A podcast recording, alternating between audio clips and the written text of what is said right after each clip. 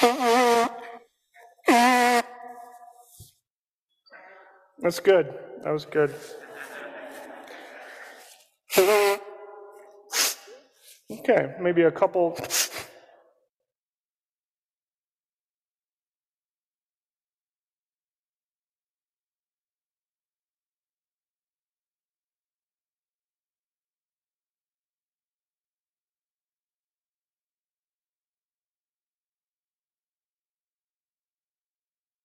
And the idea is that I'm going to kind of sit a little bit s- straight and extend your, your stomach a little bit and breathe in through your nose.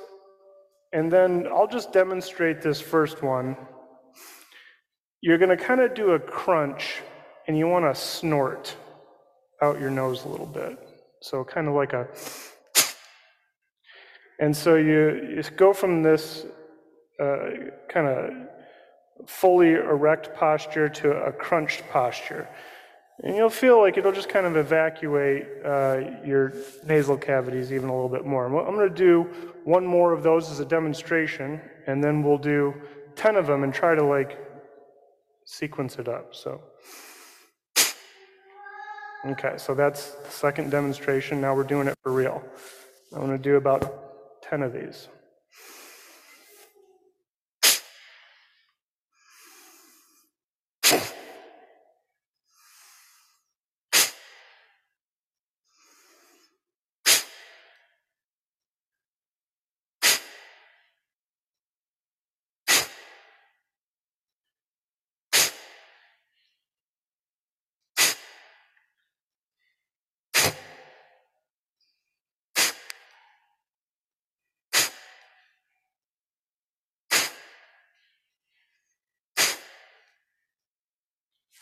Okay.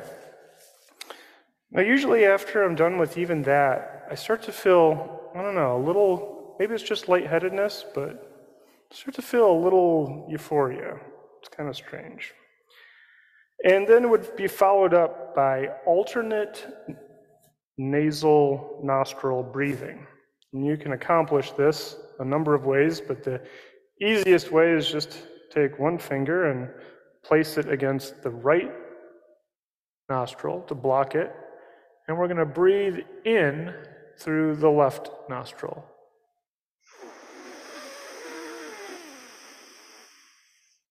Hold it at the top, switch, and exhale through the right nostril. Hold that left nostril and breathe in through the right nostril.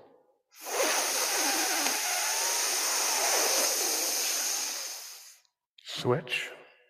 Breathe out to the left nostril.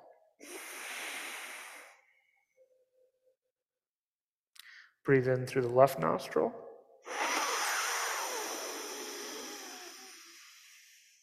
And out through the right. In through the left.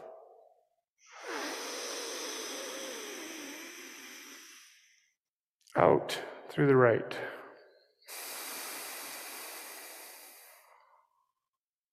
One last time. In through the left.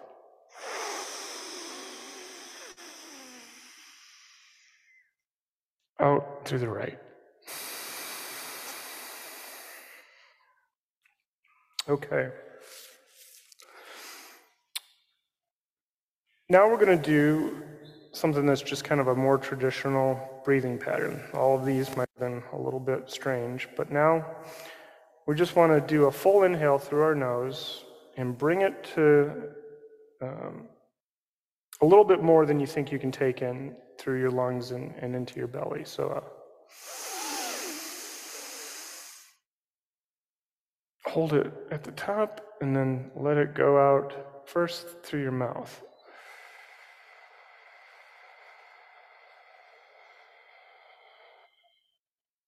as you sink into it. In through the nostrils, and pursed lips out through the mouth.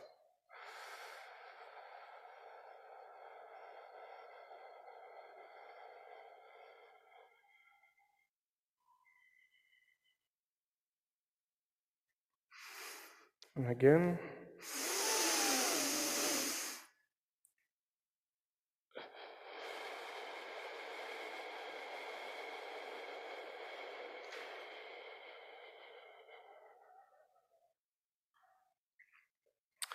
Now, sometimes what I would do in these exercises, because your mind tends to wander, um, just try to hold something in your mind that is a positive memory, person, place, and just try to explore the detail of it with your mind.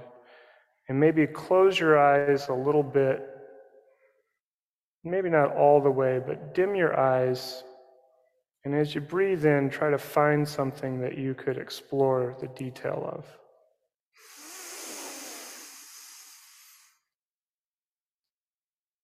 And exhale.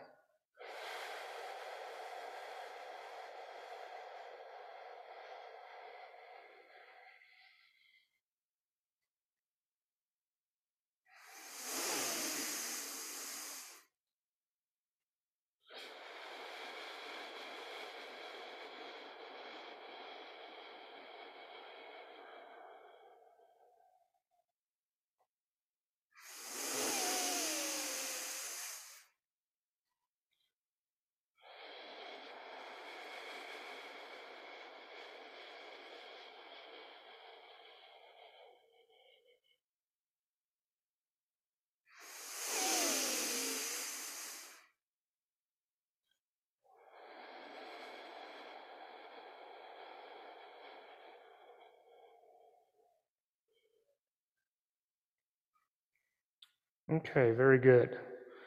That last section, uh, once you settle into a predictable breathing pattern, that uh, is something that you can carry on as long as it feels enjoyable. And if you can find something in your mind to explore that brings you joy, reminds you of something that was representative of the, the best of life. Uh, starting my days that way helped.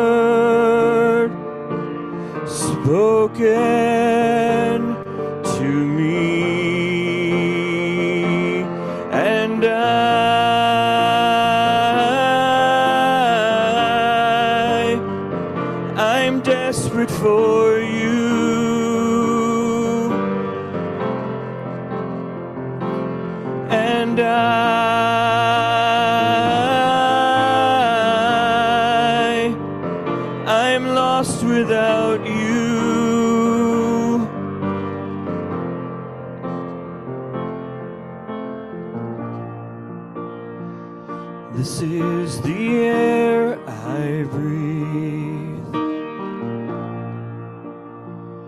This is the air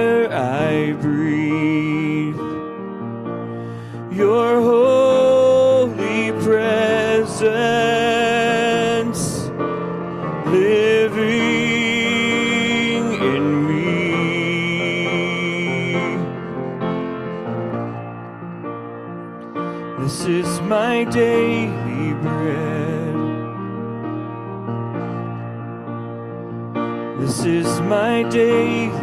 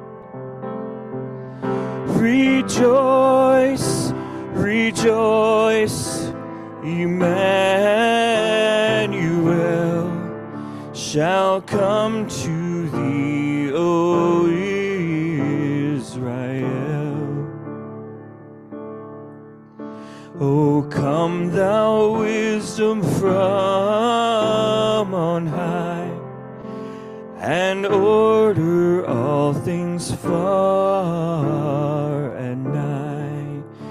To us the path of knowledge show and cause us in her ways to go. Rejoice.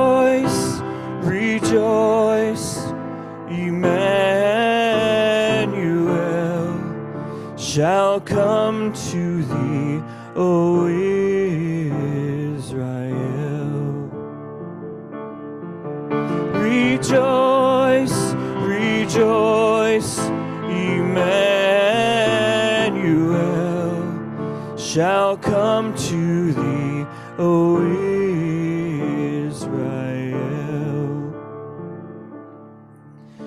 O come, desire of all peoples in one heart and mind. Bid envy, strife, and quarrels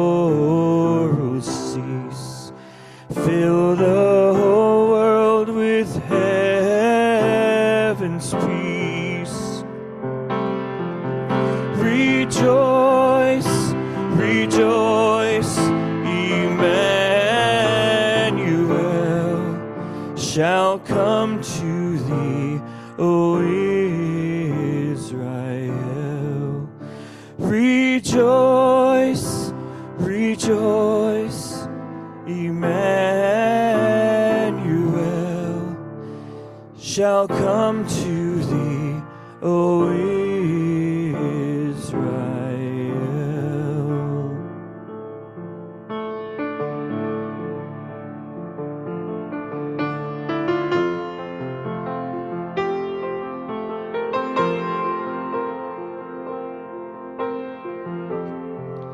There's nothing worth more that will ever come close. No thing can compare. You're our living hope, your presence, Lord. I've tasted and seen of the sweetest of loves, where my heart becomes free and my shame is undone your presence, Lord.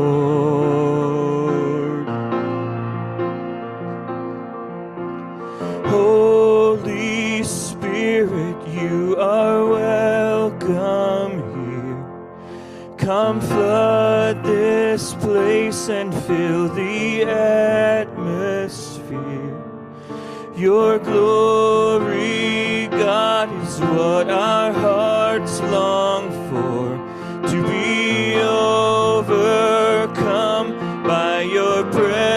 presence,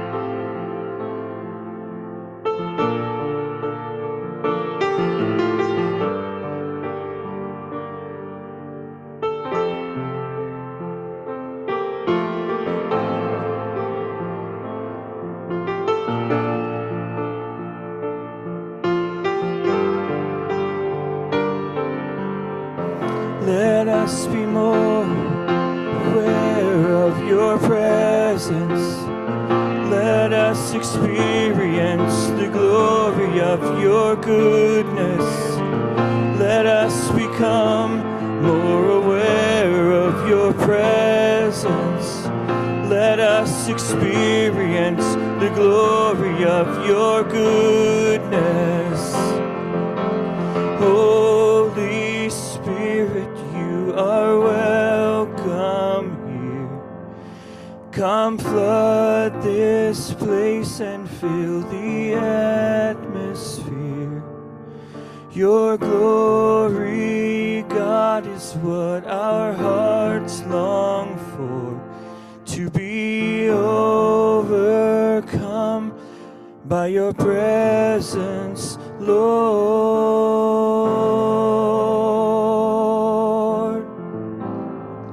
Your presence,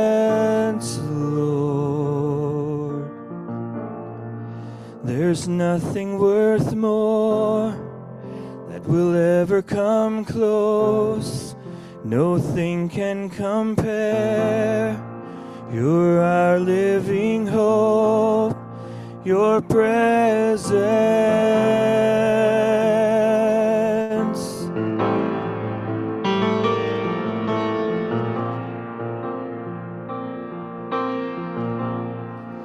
I've tasted and seen of the sweetest of loves, where my heart becomes free and my shame is undone in your presence.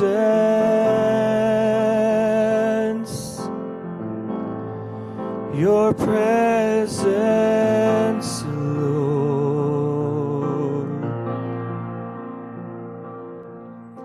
I love you, Lord, and I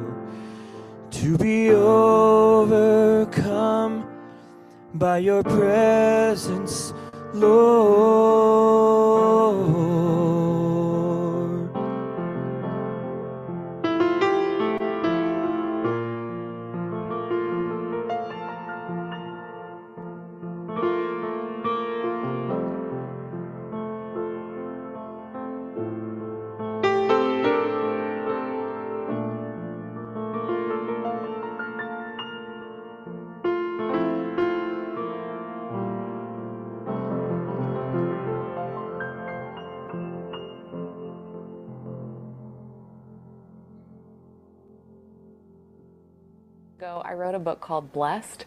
And when I wrote it, it was the very beginning of an entire cultural phenomenon of people using that word, blessed, hashtag blessed, to describe the feeling of spiritual accomplishment. In the right place at the right time. Look at me on the beach in a barely there bikini shot, hashtag blessed. And in all of it, what it did was convince us that only perfection needs to be celebrated. Only uh, that effortless feeling of your life coming together is hashtag blessed. And the truth is, it is not what the word means at all. The word blessing is there to mean the ability to sync up our real lives with an experience of God's time and approval. So we can bless the crap out of everything, not just the moments where we feel like we have it all together. So instead of hashtag blessed, let's really think about blessing, blessing the hard, blessing the tired, blessing the moments where we don't have it together. Because when we're doing it, what we're just saying, we're like opening a little door in our minds to say, God, be here in this too.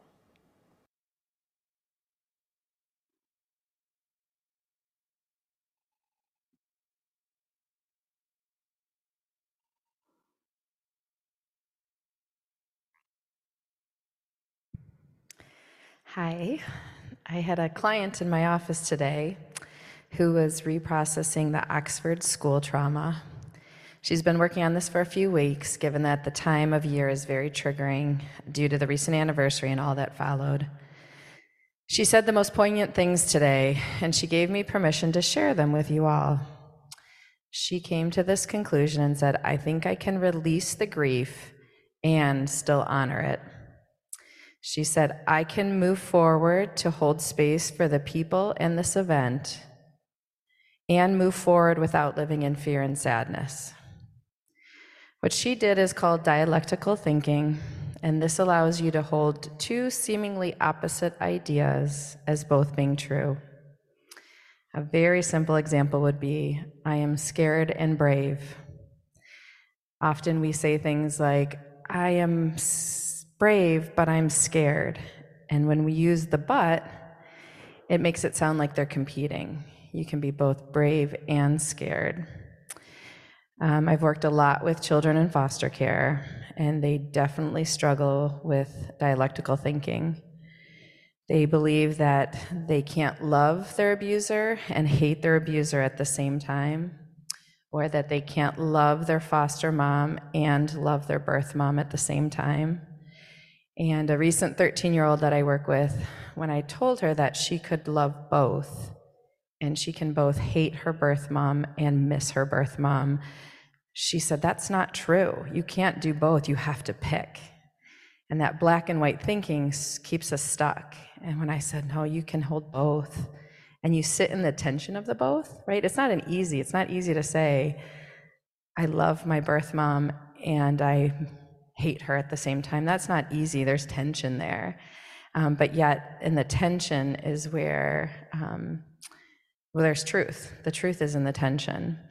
Um, another example is a 20 year old um, had started to radically accept that her dad has limitations. And she remarked to me, I can see him as both flawed and trying his best. I can acknowledge that he both hurt and loved me.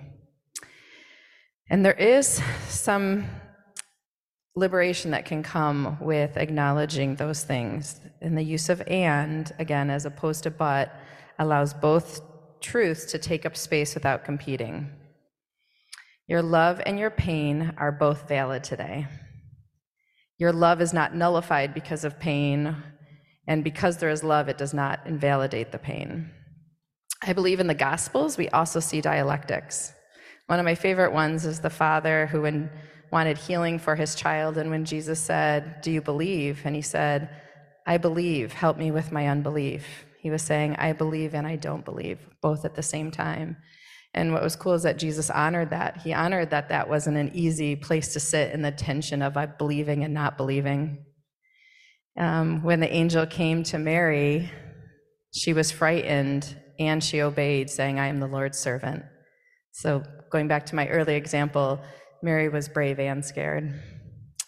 And Mary trusted the angel and she had questions. So she had the doubt and the trust at the same time.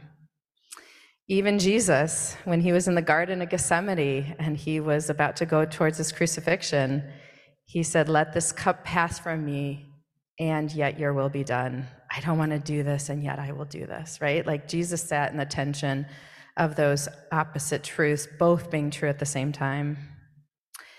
I am not sure what brought you today to our Blue Christmas, but I wonder if some of these dialectics re- resonate with you. There is a great deal of suffering in the world, and there is so much beauty.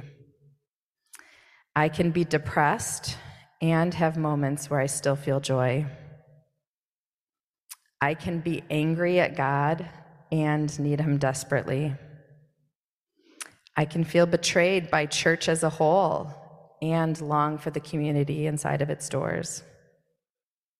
I can grieve this holiday and allow myself to feel joy when it shows up. I can be in the midst of trauma and know that it won't always feel this hard. I can feel that God has abandoned me, and I know that He hasn't. I can push God away and long for Him to comfort me at the same time. I believe that God validates your dialectics. He wants to hold the pain, the confusion, the joy, the beauty of these two truths along with you this holiday season. So, whatever your struggle may be, being able to hold the two truths can sometimes bring some relief in knowing that God validates all of those things that you're feeling and trying to hold at the same time.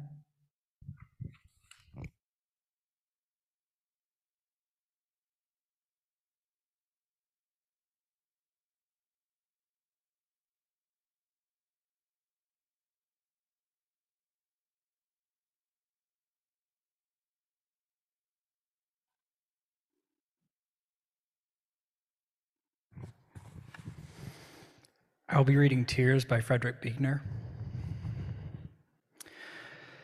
You never know what may cause them. The sight of the Atlantic Ocean can do it, or a piece of music, or a face you've never seen before. A pair of somebody's old shoes can do it. Almost any movie made before the great sadness that came over the world after the Second World War. A horse cantering across the meadow the high school basketball team running out onto the gym floor at the start of a game. You can never be sure, but of this you can be sure. Whenever you find tears in your eyes, especially unexpected tears, it is well to pay the closest attention. They are not only telling you something about the secret of who you are, but more often than not, God is speaking to you through them of the mystery of where you have come from and is summoning you to where, if your soul is to be saved, you should go next.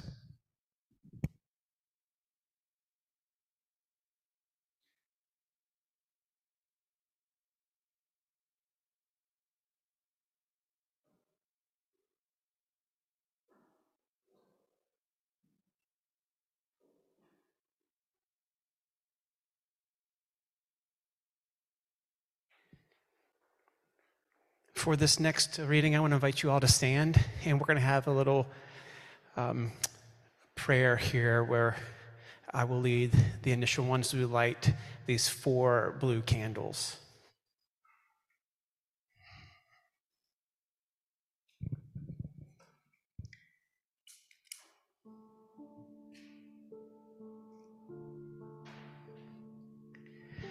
This candle represents our suffering and the suffering of the world. In the light of God's love, we claim God's gift of truth. There is no need to hide or deny. God welcomes us as we are. Incline your voice, O Lord, and answer me, for I am poor and needy.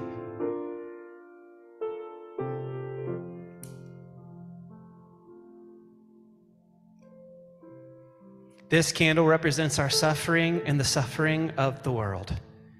In the light of God's love, we claim God's gift of lament. We recognize our wounds and cry out to God. We accept God's invitation to express every feeling and question. All voices, please. My God, my God, why have you forsaken me? Why are you so far from helping me? from the words of my groaning. Oh my God, I cry by day, but you do not answer, and by night, but find no rest.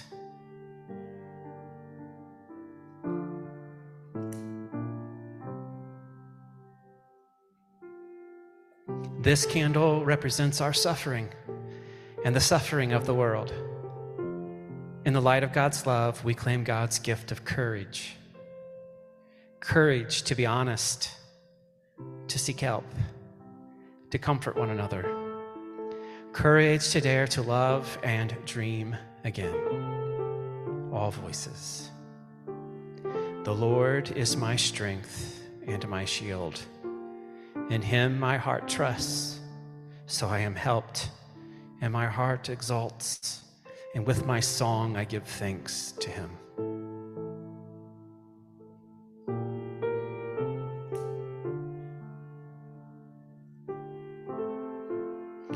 This candle represents our suffering and the suffering of the world. In the light of God's love, we claim God's gift of hope. God is good. God is strong.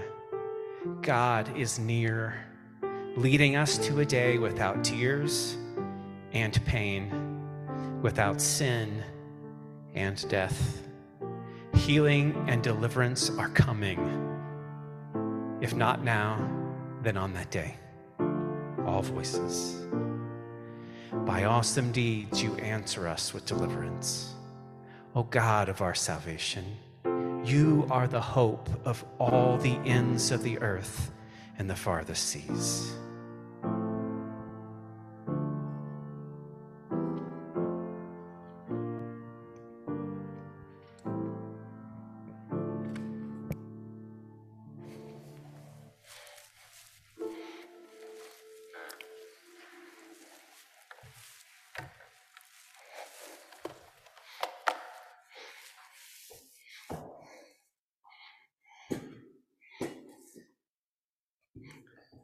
Good evening, fam.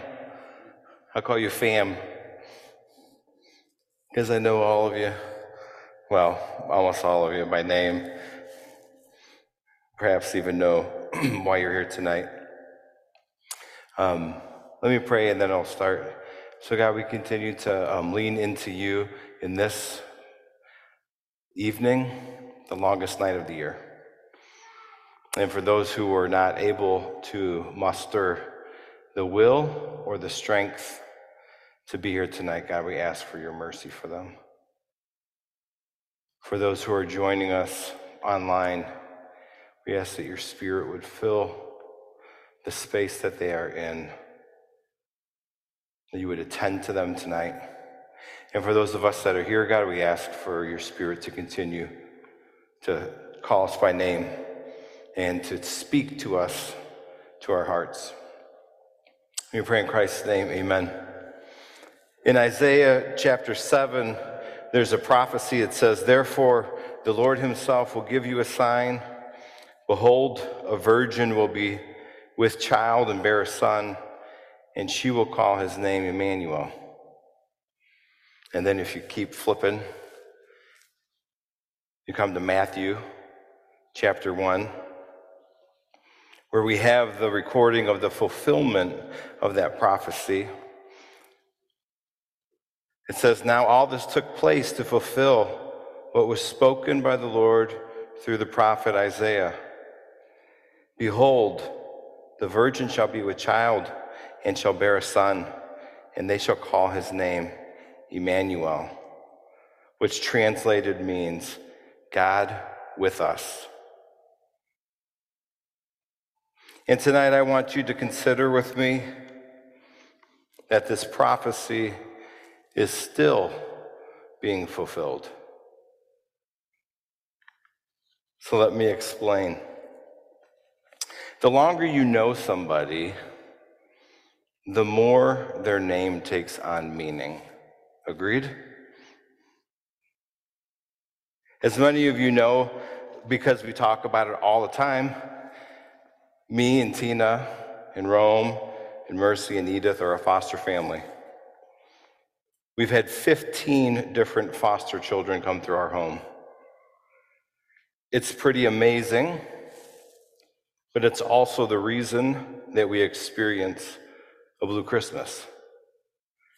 And like Kate said, both joy and sorrow can exist in the same space. When a child shows up to our house for the first time, that child is completely unknown by us. Tina always says they're little strangers. We may have heard a snapshot of their story, but when the child arrives to our home, we basically only know their name. In that first meeting, the name is just a name, almost just like a word or a descriptor. The child comes with a name that was given to them by someone else. And that person said, This is their name. But for us as the foster family, there's no emotional connection to that child's name. We have no experience with the child, there's no backstory, there's no meaning, there's no connection. We didn't give them that name. And we don't know the reason why it was chosen for them. But somebody else has said that it would be so. But as time goes by, as the fostering home, we develop an intimate relationship with that child. We experience life together, laughing, crying, diaper changes, finding the right position that communicates comfort and care, all these things that make up bonding. And when bonding starts to happen, all of a sudden, their name starts to take on meaning. A meaning that we didn't know before. And a meaning that comes from our heart connecting to theirs. And tonight I can say those names, and immediately I'll feel the personal connection. Names like Ray Lynn, she was crazy. Eight pancakes from the top down on the table. Jaden, a young man trying to live right. Keon, he had crazy little pinkies. Isaiah, princess. Ah, princess.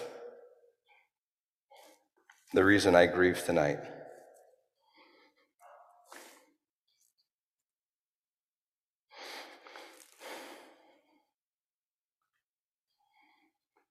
When Princess arrived in our home, we struggled with her name. It seemed like more of a title than a name. The name itself, princess, had so many negative connotations to it for us. It was giving off entitled or favorited or maybe even conceited. And we thought, who would name their daughter princess? when we were out in public and we were asked what her name was, in the beginning, we would sheepishly say, Princess? But that was in the beginning.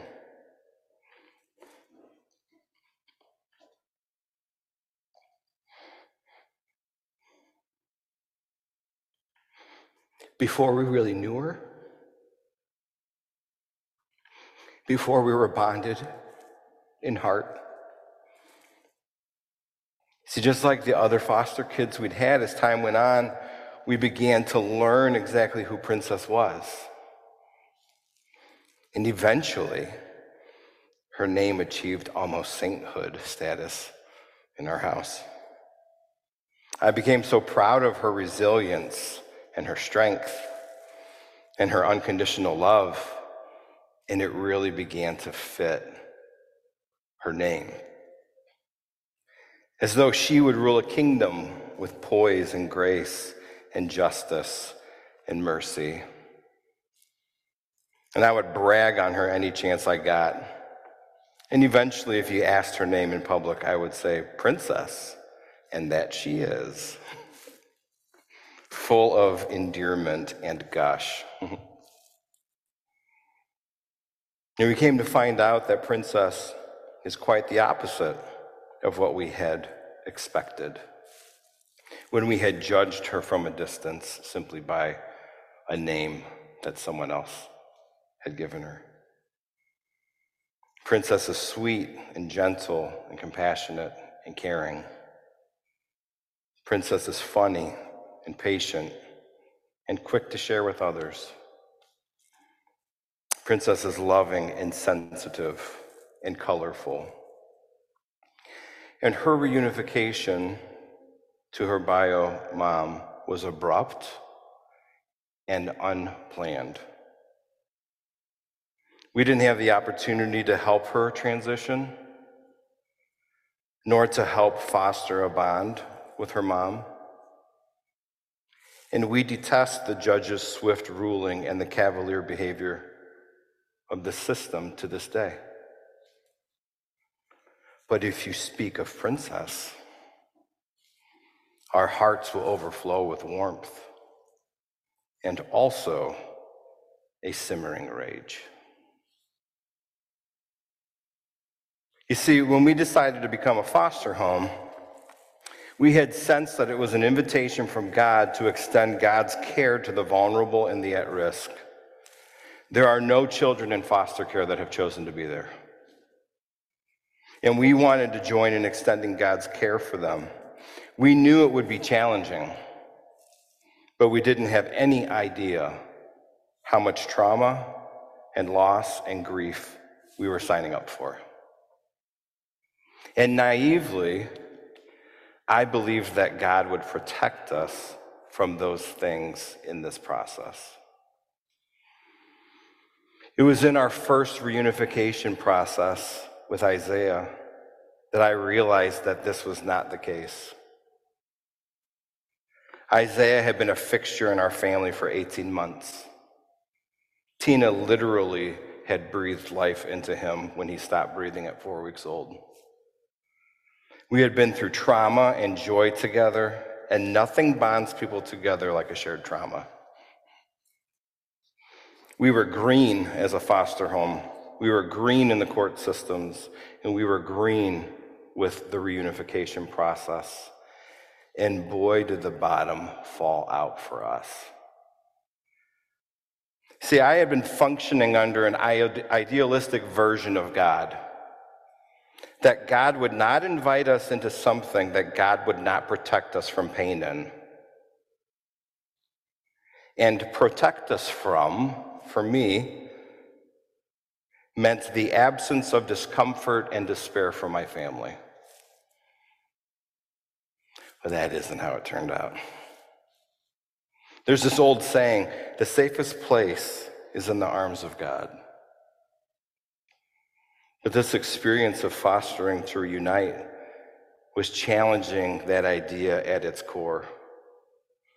Remember, I had always thought that if you were doing God's work that God had invited you to, that God would protect you then from pain or loss or discomfort. And that idea was crumbling in front of me. I'm not sure where that idea even came from. But apparently, it was a foundation in my faith. And the funny thing is, I wouldn't even have been able to articulate that I even believed that until it was so directly upended. We were gutted in that reunification process, absolutely devastated. I was so mad at God for apparently recusing himself from the courtroom and then leaving my family in shambles and disoriented. I had issues with God and I let God know. Why would you invite us into this and then not protect us from the hurt?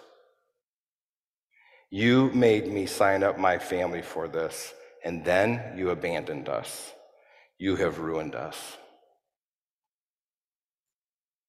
And God was silent for a bit. and our relationship suffered. But then one day, out of the silence, God responded to me that I was sharing in the sufferings of Christ. That I was learning more about Jesus in this process than I had known before. And I thought, oh, great. Thanks for that. And I told God, if you had told me this up front to come join you in learning the sufferings of Christ, I would have passed. I didn't like it. I felt duped, and I didn't think it was fair. You ever felt that way? I felt like God had changed the terms of the arrangement. The agreement I was functioning under was we care for the vulnerable, and in turn, God protects us from discomfort. And now those terms had changed, and I was coming unhinged. I argued and wrestled with God about this for quite a while. And one day, as the reunification for Isaiah was approaching, God spoke a promise to me. God said, We can do this, but not without pain.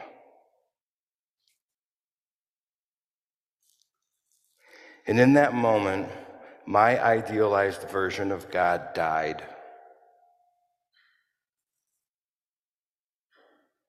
It's rough when we're already down, clouded in the fog, under the weight of depression, sinking in misery, and then on top of that, what we have believed about God begins to unravel. I had been living with this idealized version that God would return the favor of being a foster home with shielding us from searing loss. But that was never part of the arrangement. Instead, God was saying something very different to me. God was saying, I want to teach you my name. You've heard it a thousand times. You've sung it at Christmas for years. Others have told you what it is. But now we have a shared story, and nothing binds us together like a shared trauma.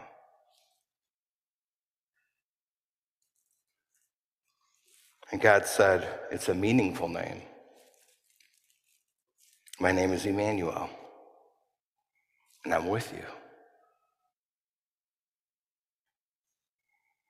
in the pain, in the discomfort, in the trauma, in the tragedy that we call life, we have opportunity to learn the name of God, Emmanuel, that God's still with us. Just last week, Tina and I were processing our current foster home chaos. This one related to that sweet and beautiful princess, princess. And after a bit of sharing and sobbing, Tina turned to me full of sorrow and tears running down her face. She said, Nate, is there even a God? And in that moment, my brain started firing on all cylinders. One, I'm a pastor. So I was tempted to start defending God. Two, I'm an Enneagram 2, a helper. So I was tempted to try and fix this hurt for her. And three, I'm her partner and I love her dearly. So I was tempted to try and protect her from those that were hurting her and just shut the whole damn thing down.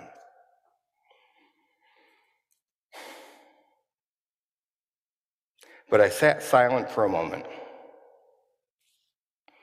And I realized that in that moment, Tina was not only grieving the loss of Princess in our family, but she was experiencing the death of God. The idea of a God that bends systems of earth to protect every child. The idea of a God that suspends the laws of courts to relieve the hurting. The idea of a God that intervenes to stop all pain and all discomfort. That version of God was dying. And Tina was mourning the loss. And her words helped me to realize so was I. And so I said to her, I don't think the data supports that that version of God exists. I don't think the data supports that that version of God exists. God does not act in the way we expect, not in every situation, not in every story. Pain, uncertainty, loss, it's all baked into this whole experience we call life. And yet, God's name is still Emmanuel, that God is still with us. We can be angry at God, even doubt God, and yet still be desperate for God. I know I am.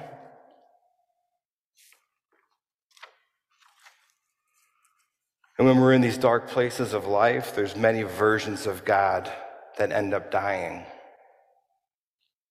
And in their death, God is inviting us to come and learn a new name, a more accurate name, a more intimate name, one that is connected and bonded to us in heart, not a name that someone else has given God but one that resonates in our life and in our experience. And it's in this place of grief and loss and mourning, in the midst of turmoil and sorrow and uncertainty, the place of darkness and desperation, that God makes invitation to us to come and to learn the name for ourselves. You know, it's just like how the names of those foster children, once little strangers, become cherished in our home. They start from a place where someone else said this was their name.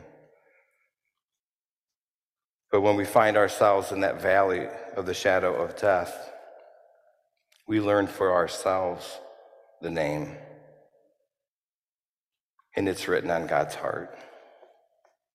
And so tonight, joy and cheer may be the default for some people this season. Everything merry and bright might be somebody else's story. There's no promises for us for a life without pain. But the promise for us this season is that in the darkness of midnight, that God is still with us. Emmanuel. May God have mercy on you, whatever your circumstance is, whatever your sorrow is. And may you not be tempted to despair. And my prayer tonight is that God would speak the name Emmanuel right into your ear and right into your heart. And if God seems a stranger to you this season, would you take the opportunity to ask God to teach you a new name? That God is still with you. Let me pray. So, God, we uh, invite you to speak even now as we move to uh, responding. And so we ask for uh, freedom from any other voices and any other distraction. And that you would mercifully call us by name in this moment.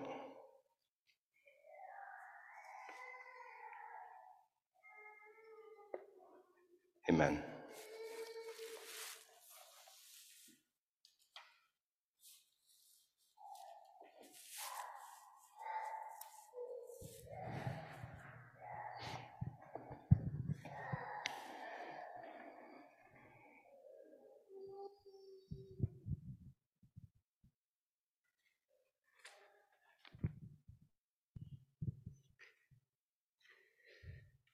When you came in, you were each given a blue sheet of paper.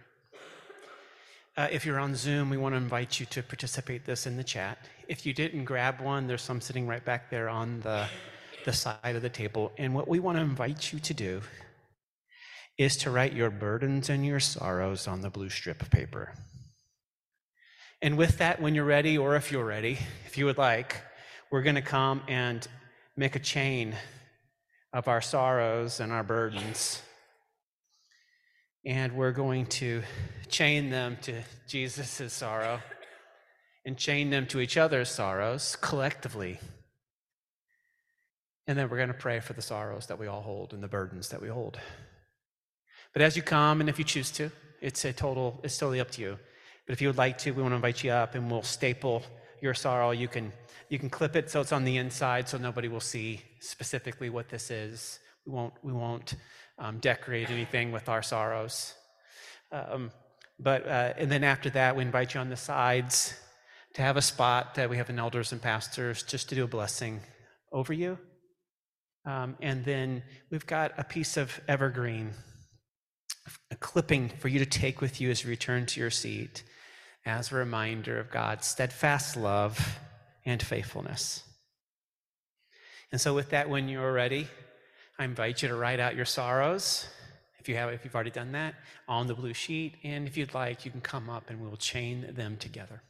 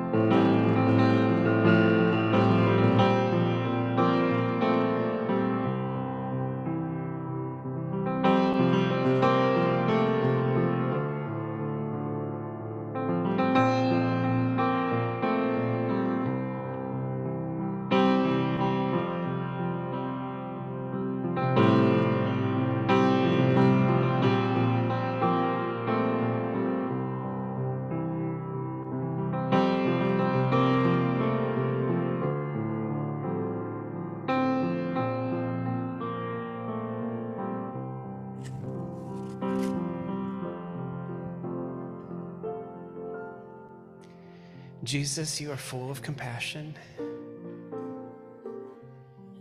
You understand our pain.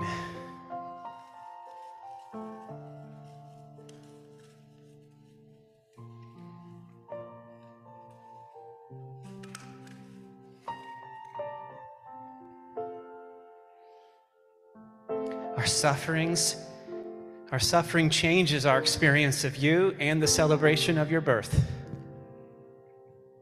We are caught between remembering happier times and grieving what might have been. In our loss, we feel cut off, disconnected, adrift, alone. Root us in your steadfast love. Anchor us in your faithful promises. Hold us and all who weep this holy season throughout the world. Those who mourn, those far from home, those looking for work, the lonely, the addicted, the abused, the estranged, the oppressed, the enslaved, the poor, victims of war, the sick and dying. Shelter and sustain us with all your healing and hope, your peace and light. We love you. We need you. We trust you. Amen.